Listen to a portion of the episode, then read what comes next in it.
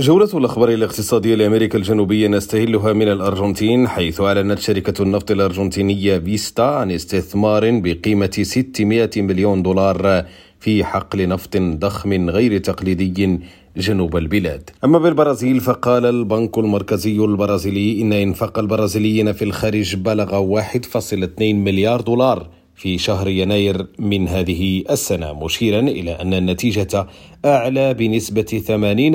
80% من تلك المسجلة في نفس الشهر من العام الماضي. أما بالإكوادور فقالت وزارة السياحة في بيان لها إن الكرنفال حقق إنفاقا سياحيا في البلاد بقيمة ناهزت 94 مليون دولار خلال أيام الاحتفالات بين 18 و 21 فبراير وهو رقم قياسي في السلسلة الإحصائية التي بدأت في عام 2015 ونختم جولتنا ضمن الأخبار الاقتصادية من البيرو حيث تستعد شركة كهرباء صينية لشراء وصول بقيمة ثلاثة مليارات دولار بحوزة شركة إنل الإيطالية في البيرو. هشام الأكحل ريم راديو بونوس آيرس